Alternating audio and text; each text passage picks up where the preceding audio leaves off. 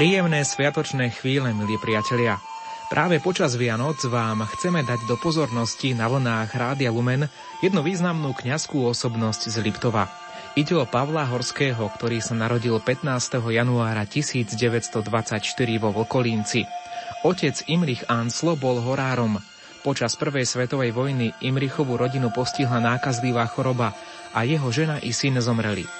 V roku 1922 sa za neho vydala Emília Kupčová, rodená vlkolínčanka. Paľko, hrdina našej dnešnej relácie, ako ho priatelia volali, základnú školu i gymnázium absolvoval v Ružomberku. Bol výborným žiakom, muzikantom i športovcom.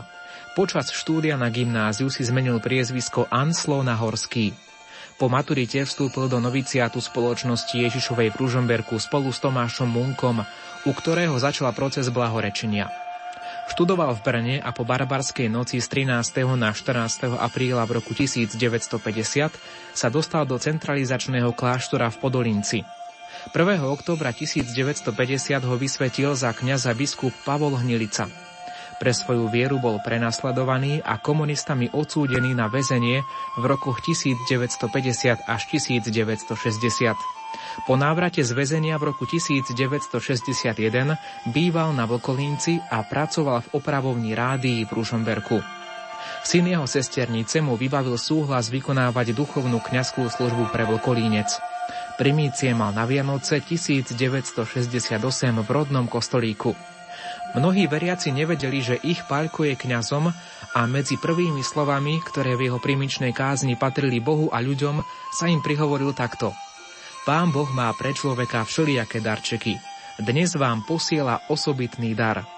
Prichodím k vám ja, váš rodák ako kňaz, s vďakou, odprosením a s prosbou.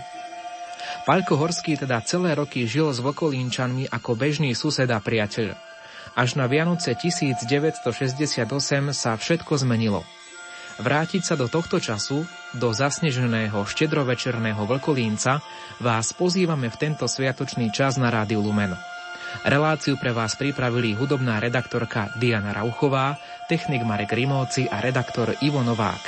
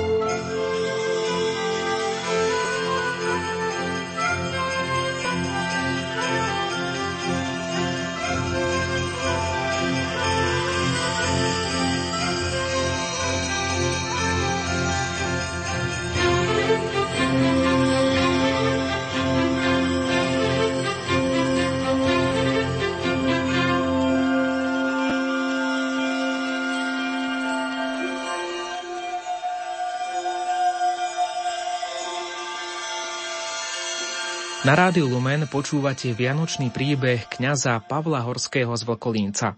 V katolických novinách 13. decembra v roku 2015 vyšiel článok Andrej Eliášovej, z ktorého vyberáme. Páter František Sočuvka o Pavlovi Horskom v knihe Náš priateľ z Vlkolínca Páter Paľko Horský napísal Nosil na hlave korunu spravodlivosti a v hrudi posvetný drahokam lásky. Bol človek s veľkým srdcom, vedel počúvať a dostal aj dar viesť ľudí.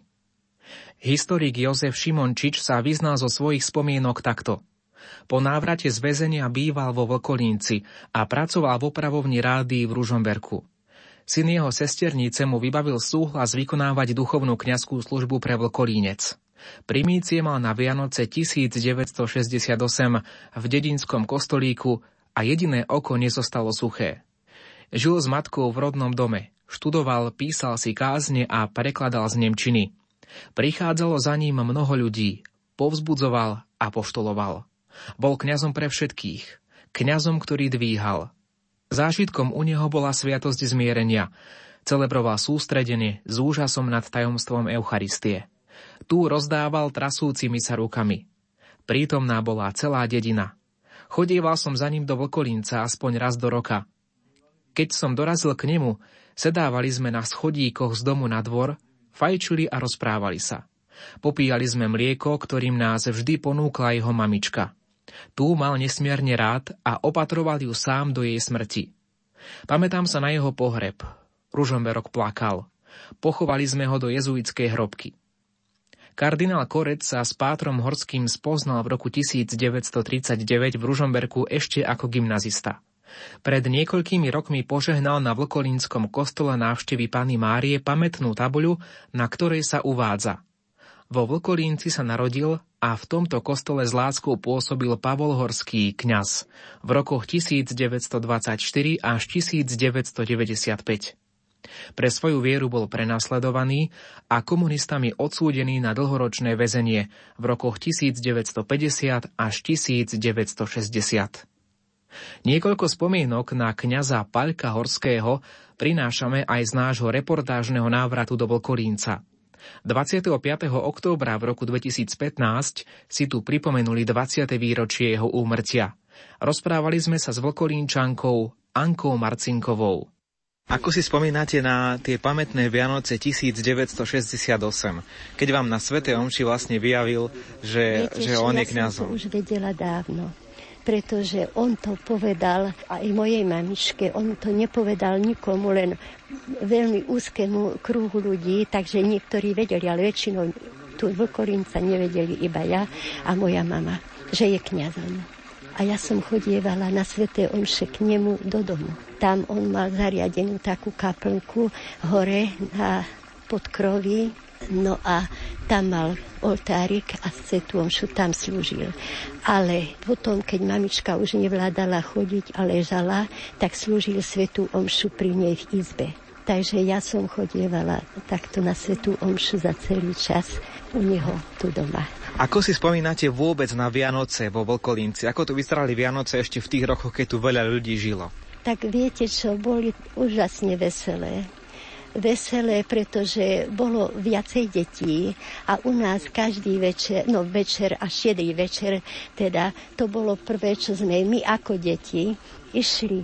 Mama nám dala sviečku a išli sme do dvora ku stromom a povedala, pri každom strome sa pomodlite, aby sme mali dobrú úrodu. Tak sme sa pomodlili pri každom strome a potom nám dala opekance, ale s opekancov trošku posypané makom a potom sme išli statku dať kráve, ovciam a tak sme sa vrátili až domov. Keď sme prišli domov, tak sme sa pozdravili. Pochválený bude Ježiš Kristus. No a potom sme už si zasadli ku stolu a mama už prichystala večeru, ale väčšinou som ja akože dcéra posluhovala a mala som brata ešte, lebo otecko nám zomrel, keď som ja mala 10 rokov. No a ona, my sme nemali také extra jedlá. My sme mali opekance s makom a kapusnicu. Viacej nie. No a keď e, teda sme už išli, tak ten môj brat sedel ako že gazda za stolom a e, my s mamou sme už niesli kapusnicu, mama opekance a sme sa pozdravili. Keď sme z kuchyne do izby prišli, pochválený Ježiš Kristus vrat nám odpovedal. No a tak sme to všetko si rozložili na stôl, pomodlili sme sa a tak.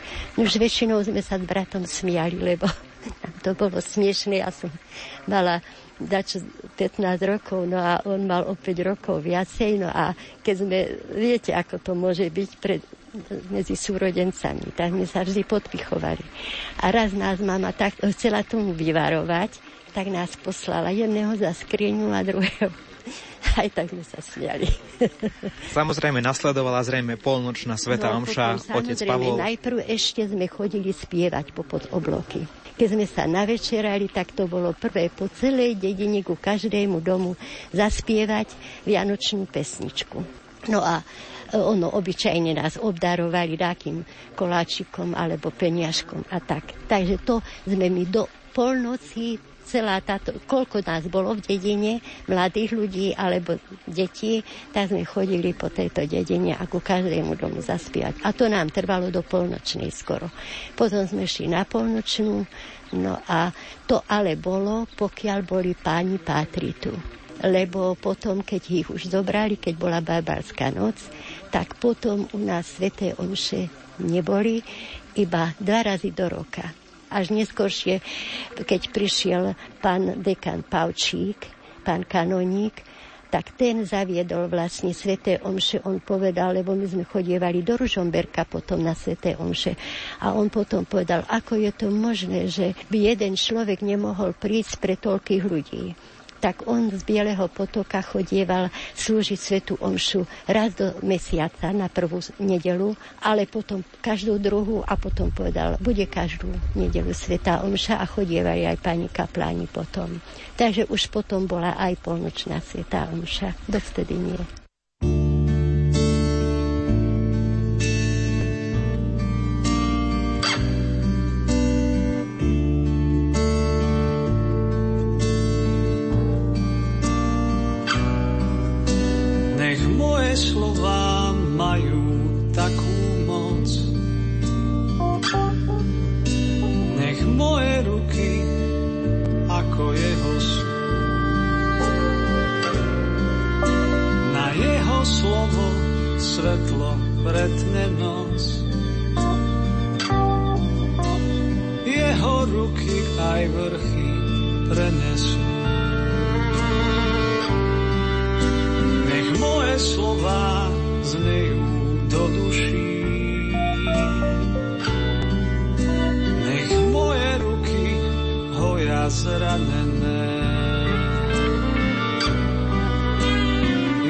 Slovo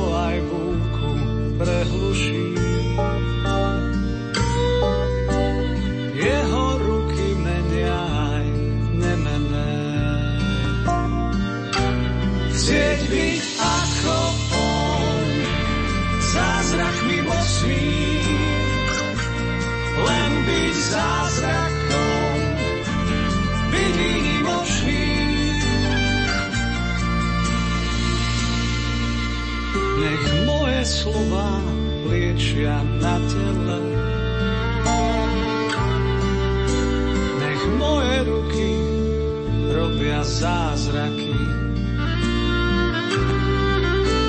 Na jeho slovo žije zomrelé. A jeho ruky držia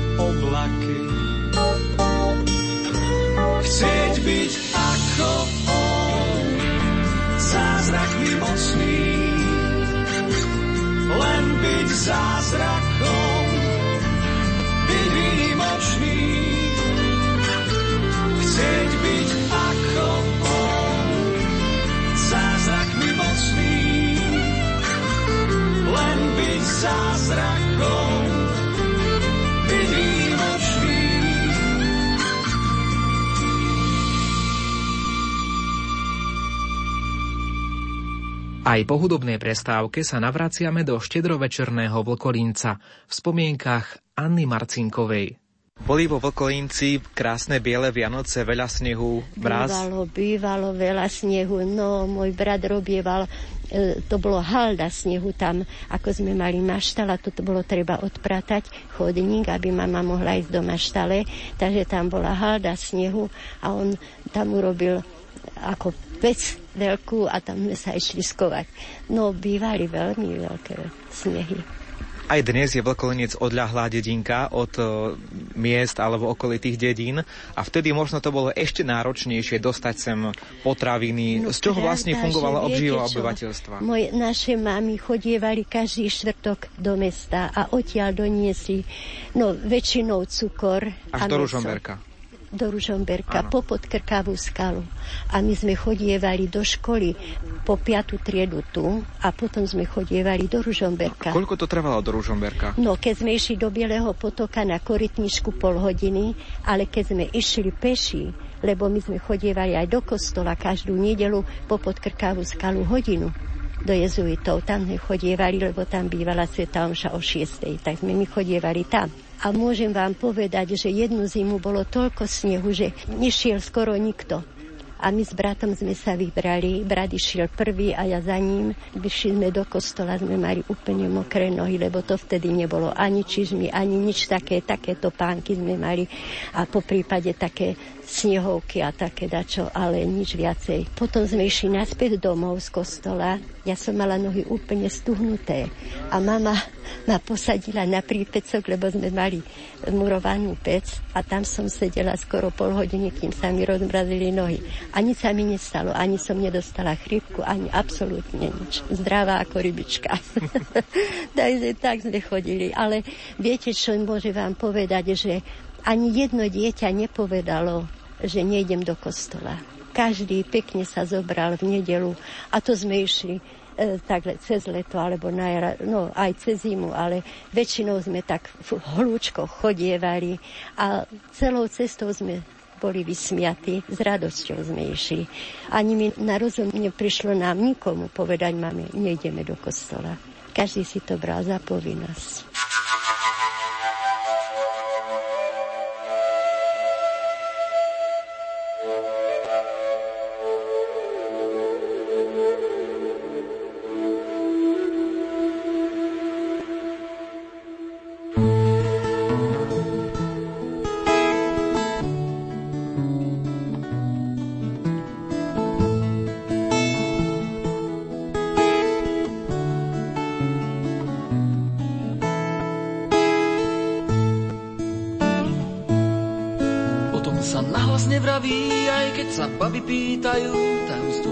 Srdci uchrániš, len v rabce ho poznaj. Až keď on dá najavo, to na čo čakáš celý čas, v tej chvíli všetko začalo. Dnes to tu máš.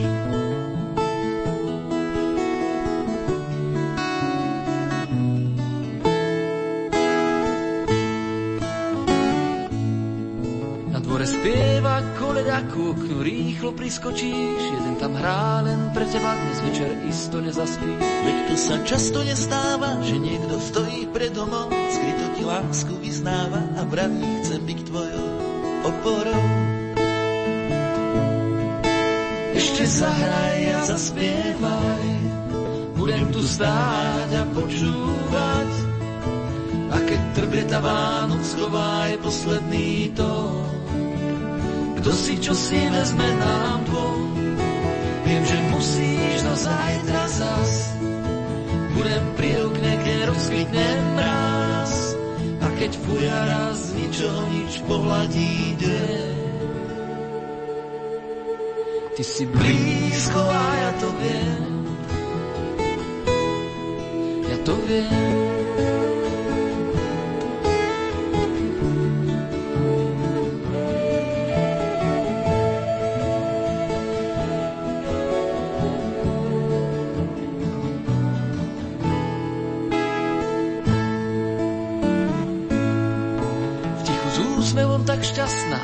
Aniel môže byť.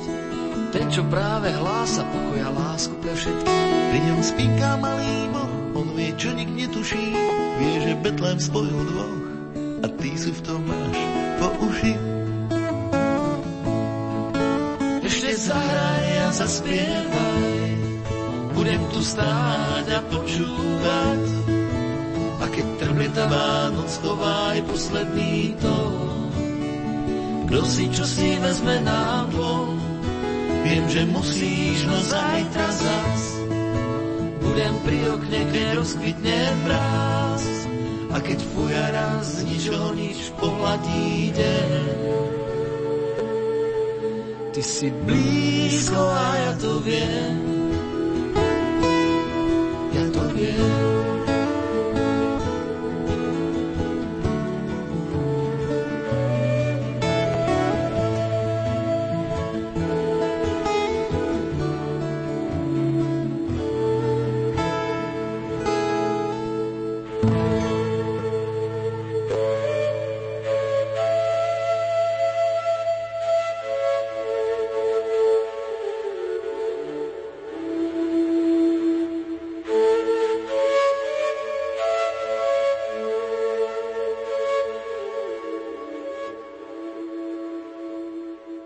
Dlhé roky žil medzi vlkolínčanmi ako jeden z nich a oni vôbec netušili, že je kňazom. Nie tak zvláštna vec v minulom režime. Ale kňaz jezuita Paľkohorský, ktorý prežil vo Vlkolínci takmer celý život, svojich rodákov prekvapil práve na Vianoce v roku 1968. Už nesedel v lavici ako jeden z nich, ale postavil sa pred nich na polnočnej svetej omši v kňazskom rúchu. Viac jezuita Ondrej Gábriš. Ako to vlastne bolo počas eh, Vianoc roku 1968, keď Páter Pavol Horský všetkým verejne vyjavil práve počas Svetej Omše to, že je kňazom? Toto bola taká mimoriadná udalosť, ktorá sa odohrala, aj keď ja nebol som priamo prítomný, ale sprostredkovane, keď som počúval tieto veci, ako ľudia prežívali Vianoce v roku 1968 a zvlášť polnočnú svetú omšu. To už bol čas, keď sme pod stromčekom nachádzali darčeky a večer sa v noci sa išlo na polnočnú svetú omšu.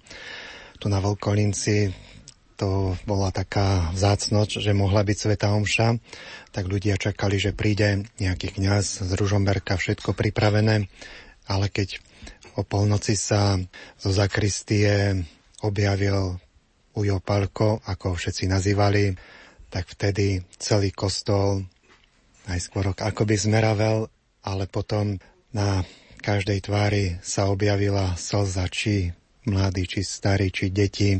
Všetci plakali od veľkého dojatia, že Ujo Pálko, ktorý s nimi žil, ktorého poznali ako takého veľmi dobrého človeka, ochotného pomôcť, pozbudiť, poradiť, zrazu stojí pred nimi kňaz. Bol to pre nich ten najväčší, najkrajší dar Vianoc. Čiže naozaj oni do veľkej miery, väčšina z nich, alebo takmer nikto z nich vôbec netušil, že on je kňazom. Nie, musel to, túto skutočnosť, že je kňazom skrývať, lebo by uškodil im, aj sebe, tak e, on radšej prijal túto skutočnosť, že bude tajne slúžiť svetu omšu doma, ale ostatní ho budú brať ako jedného člena dediny, medzi ktorých patrí jeden z nich, ale že je kňazom, to nikoho tak niektorí možno tak tušili, že keď sa nežení, taký dobrý človek, ale tie veci boli tak e, v tichosti, žilo sa a až na tie Vianoce sa to ukázalo, že on je kňaz. Odvtedy vlastne pôsobil až do roku 1995 do svojej smrti tu ako kňaz vo Vlkolinci. Nepretržite? Áno, jeho miesto bolo tu na Volkolinci, kde žil so svojou mamou a pôsobil, ako bol zamestnaný, ale mohol pôsobiť ako kňaz tu na Volkolinci, kde vyslovoval sviatosti a no, bol takým otcom tejto dediny, takou dušou, ktorú, ktorá zjednocuje celú dedinu. Pre ilustráciu myšlienok Pátra Paľka Horského vám ponúkame úrivok z jeho odpustovej kázne vo Vlkolínci. Ťažko nosili naši predkovia skaly na tento kostolík. Ale ešte ťažšie padne stavať zo seba chrám Boží. Okresávať, čo trčí, i pichá Boha i ľudí. Klásť deň čo deň kamienky svojej práce i svojho potu, svojich zriekaní i utrpení, aby Bohu i ľuďom pri nás dobre bolo. Keď idem hore uhliskom a v polovici zbadám pred sebou náš kostolík, hneď mi je ľahšie, lebo viem, že už som hneď doma.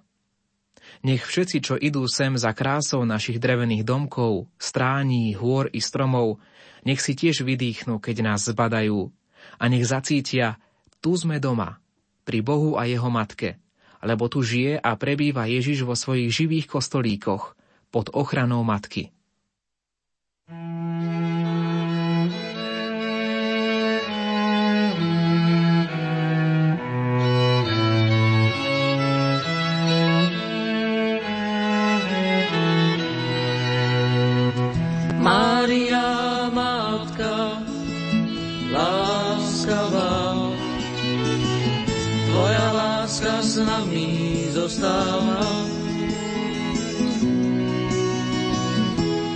Spolu so synom, prídi k nám.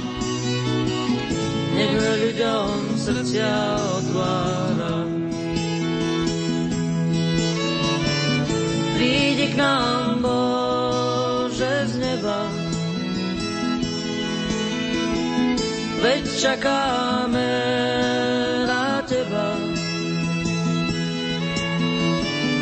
Vo obeti sviatosti. Bože náš, daj nám milosti. Ježišu kráľu, prídi k nám, veď Ty si náš priateľ a pán. Bez Tvojej lásky na duši máme vrázky a rúca sa v nás Boží chrám. Prídi k nám, Bože, z neba, veď čakáme na Teba. V obeti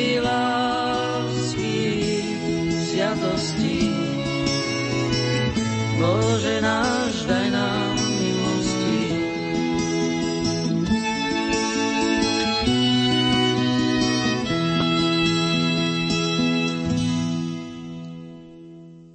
Páter Pavol Horský je hlavnou postavou príbehu človeka, ktorý žil skromný a obetavý život. Práve na Vianoce v roku 1968 vyjavil všetkým vlkolínčanom, že je kňazom. V tejto chvíli vám o jeho živote ponúkame opäť krátke svedectvo, ktoré vyšlo v katolíckých novinách 13. decembra v roku 2015 v článku Andrej Eliášovej.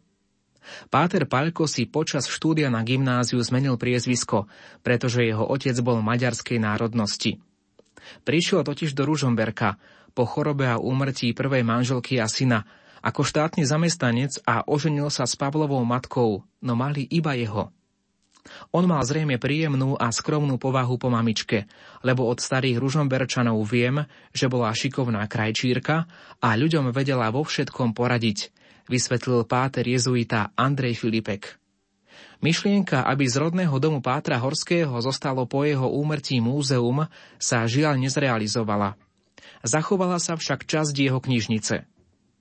Paľko bol obetavým kňazom, vynikajúcim spolubratom, keď som prišiel do Ružomberka, spomína páter Andrej Filipek, bol aj mojim spovedníkom. Žil veľmi skromne, nesmierne miloval cirkev a spoločnosť Ježišovu. Nikdy nepovedal krivé slovo na žiadneho predstaveného cirkvi. Vždy, keď sme niečo spomínali, tak sa snažilo každom niečo pekné povedať, hoci vedel o jeho chybách. Povedal mi, vieš, dôležité je spomenúť si na niečo pekné pretože keď skončíme hovorením len o chybách toho druhého, tak my sami sa oberáme o snahu alebo chuť robiť dobro. Ale keď si pripomenieme niečo dobré z jeho života, tak je to aj pre nás výzva, aby sme robili viac dobra, dodáva páter jezuita Andrej Filipek. V tejto chvíli dáme priestor opäť pani Anne Marcinkovej. O kňaza Pavla Horského sa starala až do konca jeho života. Ako si spomínate na otca Pavla Horského? Aký bol charakterovo? No, úžasný. úžasný, pretože on, on vedel s každým e, hovoriť aj, aj s biedným, aj s múdrym, aj, aj s chudobným, aj s bohatým. Skutočne bol úžasný a u neho boli dvere vždy otvorené On prijal každého bez toho, aby bol povedal, no teraz nemám čas, alebo príďte neskoršie, alebo čo. Naozaj otvoril, nech sa páči a príjmal každého, kto prišiel a už porob, kávičku urobil a tak. No a ja som hodne potom chodievala na Vlkolínec, lebo mamička bola veľmi ťažko chorá, takže bolo treba, on ju síce opatroval, ale bolo treba pomôcť, takže právala som tam keď bolo pranie, tak som prichádzala oprať. No a e, moja teta e, mala 80 rokov a ona ešte kostol riadila, ale už potom tak nevládala, tak potom e, som začala ten kostolík ako ja riadiť a robím to doteraz. No. Aký bol záver jeho života? Aké myšlienky možno no, vám hovoril? Viete čo, on bol tu, ja som prišla práve hore, už som začala byť na dôchodku a prišla som, lebo každý deň som potom už chodila, keď som videla, že je veľmi chorý. A prišla som hore a on nemal zakúrené. A ja vravím, Páter Pálko, a prečo ste si nezakúrili? A také zime sedíte. A on vraví, nevládal som zakúriť. Tak som zakúrila, no a okolo neho som porobila, čo bolo treba. A potom som volala pani doktorku, tak prišla pani doktorka, potom ho zobrali do nemocnice. No a do nemocnice som skutočne chodila každúčký deň ešte aj s mojou veľmi dobrou priateľkou a jeho sesternicou na druhom pokolení, Ilko Šubiakovou a chodievali sme väčšinou vždy aj večer ešte. No a tam som sa s ním pomodlila. Pomodlili sme sa teda aj Svetý Rúženec, aj večernú modlitbu. No a hygienu, všetko, čo bolo treba okolo, sme urobili. No a keď ten deň posledný akože mal zomrieť, to bolo v piatok, v piatok večer, vraví, a už musíte ísť domov. A ja vravím, nie, Páter Páko, nemusíme ísť domov ešte, zostaňte ešte.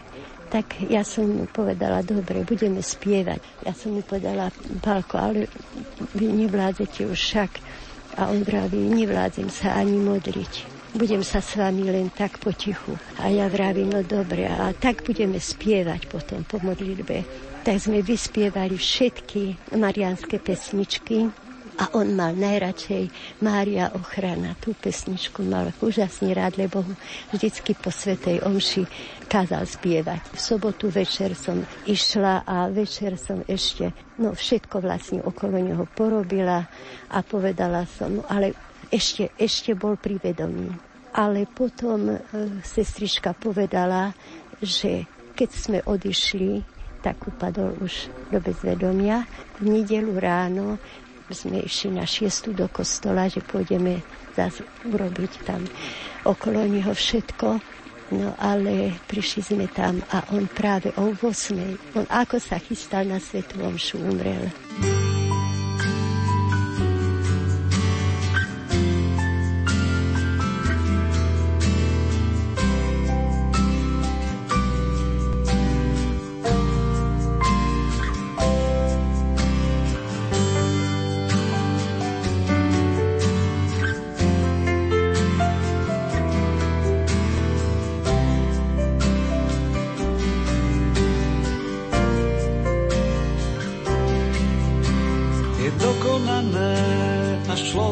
Sa Bohu priblíži.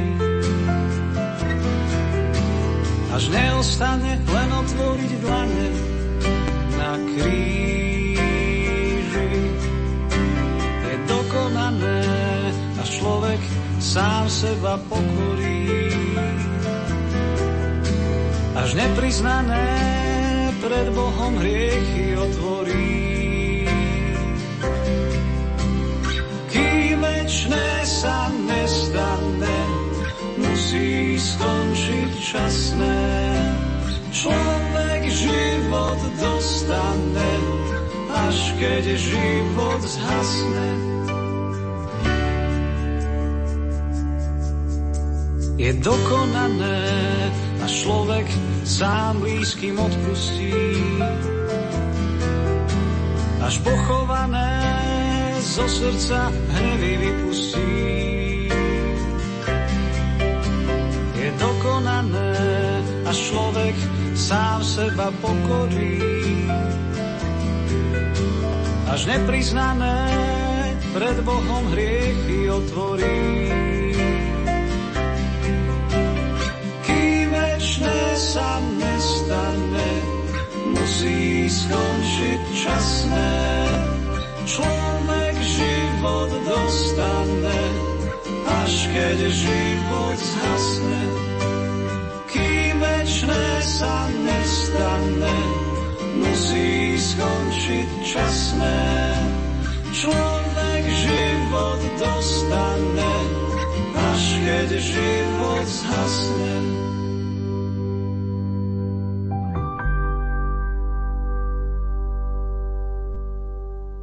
Kňaz Pavol Horský zanechal výraznú stopu v očiach všetkých vlkolínčanov.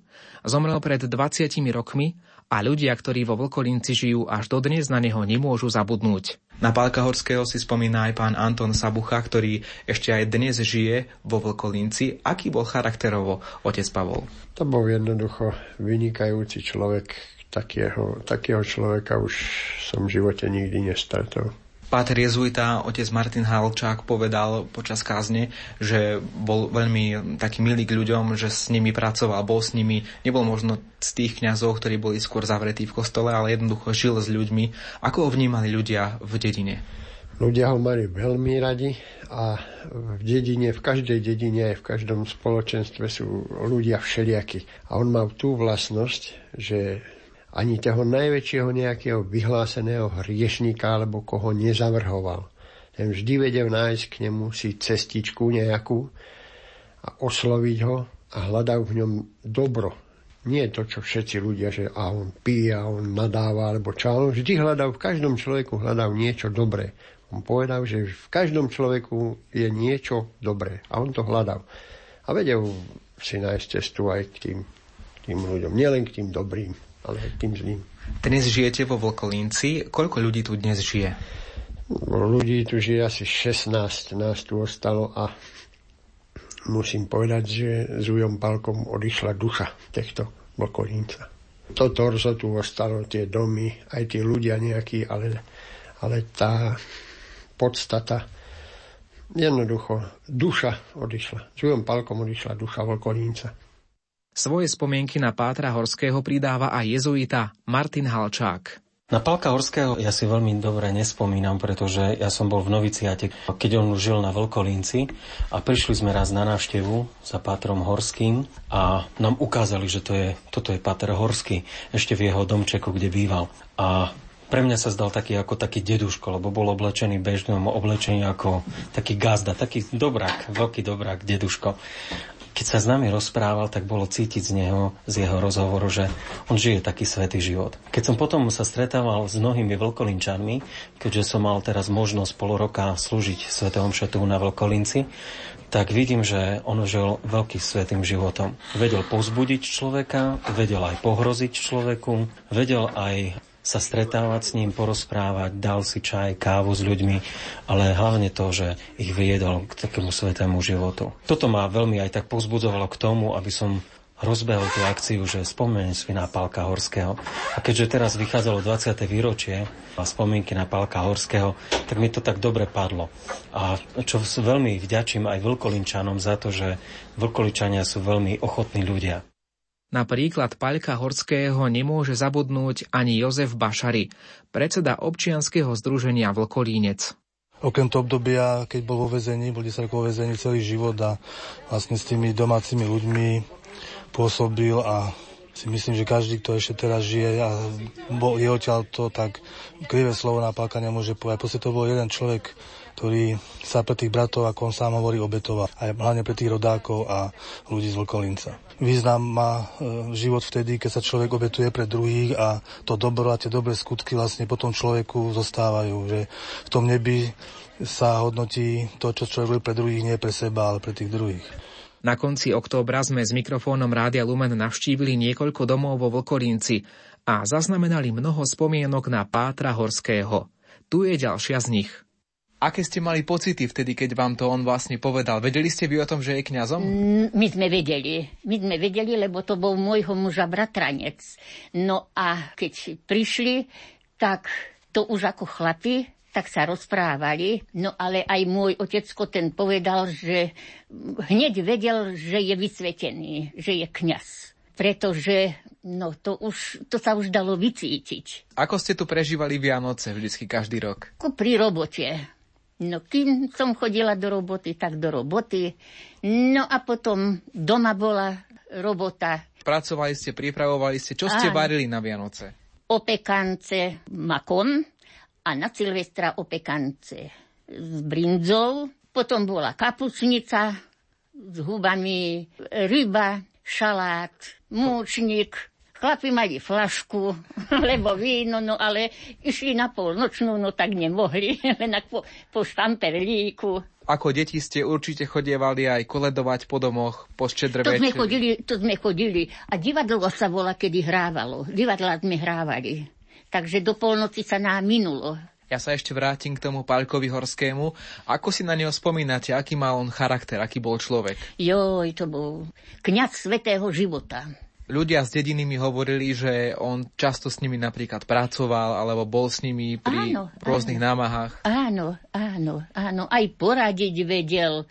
No to sme mali prvý televízor tu na. V takom nečase sme ho niesli hore uhliskom vtedy ale sa dohodli, ak, že teda keď je prvý, nevieme ani signál, ako bude, ani nič, no tak, že či nám ho potom vezmú však, no lebo na čo je odložený. Tak sa toľko natrápili s ním on, čo hľadali miesto, No ale nebolo signálu, tak sme ho vrátili. Potom sme boli pár čias a potom, keď prišiel, bola aká nová séria, tak už. To už, keď sa nám aj rádio pokazilo, to už nedal, to som mu povedala, joj, veď Palko, to nemusí byť hneď.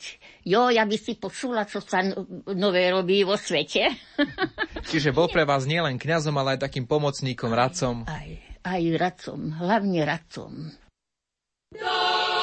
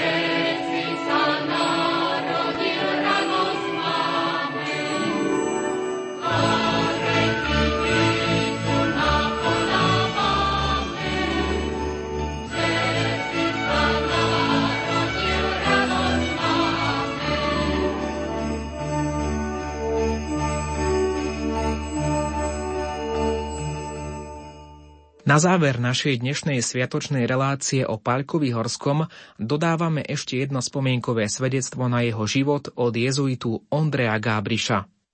Otec Ondrej, aké sú vaše spomienky na Pátra Pavla Horského? Predpokladám jasne, že sprostredkované, alebo možno ešte z tej mladosti však. Ja som do spoločnosti Ježišovej vstúpil v roku 1991, ale potom po noviciate ako školastikát sme prišli na Trlensku pripravovať tábor pre ministrantov a to bolo také moje prvé stretnutie s Pálkom Horským.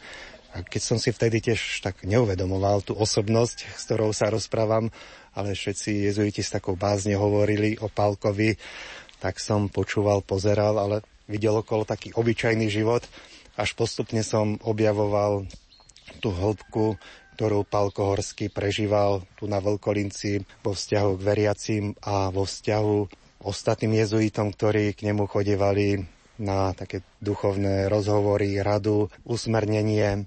Mnoho potom ľudí z Ružomberka som sa dozvedel, že za ním práve tiež chodí na také rozhovory, pozbudenie na svetu omšu a Palko prejavoval taký veľký rozmer lásky voči človeku, k jeho prijatiu, nie odsudeniu, aj keď sme všelijakí slabí, hriešní, krehkí, zlyhávame, ale on zdôrazňoval práve tú dobrotu, tú lásku a tým vytváral to spoločenstvo a tým bol takým obrovským darom pre Veľkolinec, pre Ružomberok, pre spoločnosť Ježišovu, pre všetkých. Možno aj z toho dôvodu si vlastne spoločnosť Ježišova dnes ponechala pastoráciu vo Veľkolinci a chodievate slúžiť omše, sveté omše z Ružomberka. Určite je to taká vďačnosť Pálkovi Horskému za to, čo tu urobil, urobil tú hlbokú brázdu.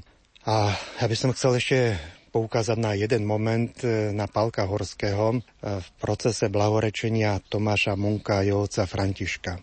Palko Horský bol spolužiakom Tomáša Munka a boli veľkí priatelia a počas štúdií to priateľstvo sa ešte neustále tak zdôrazňovalo alebo prehlbovalo, keď Tomáš nemohol chodiť do školy, pretože bol židovského pôvodu a Palko mu každý deň nosieval tie učebné texty, čo v škole preberali, tak tam sa vytváralo to hlboké priateľstvo, vzájomné poznávanie sa a obohacovanie ako z tých už historických textov. Môžeme poznávať, že Pálko skrze Tomáša sa tak hĺbšie dostával k poznaniu starého zákona. A zas e, Tomáš bol obohatený tým Pálkovým životom a jeho tým kresťanským spôsobom e, života. A po maturite spoločne obidvaja vstúpili v Ružomberku do noviciatu spoločnosti Ježišovej. Takže mňa z tohoto dôvodu tiež e, ten hlboký vzťah Pálka voči Tomášovi zaujíma, lebo som ako vicepostulátor kauzy Tomáša Munka, jeho otca Františka, tak e, to je ešte také obohatenie. Vstávajte, pastieri, berte sa hor, jaká to novina, dajte pozor.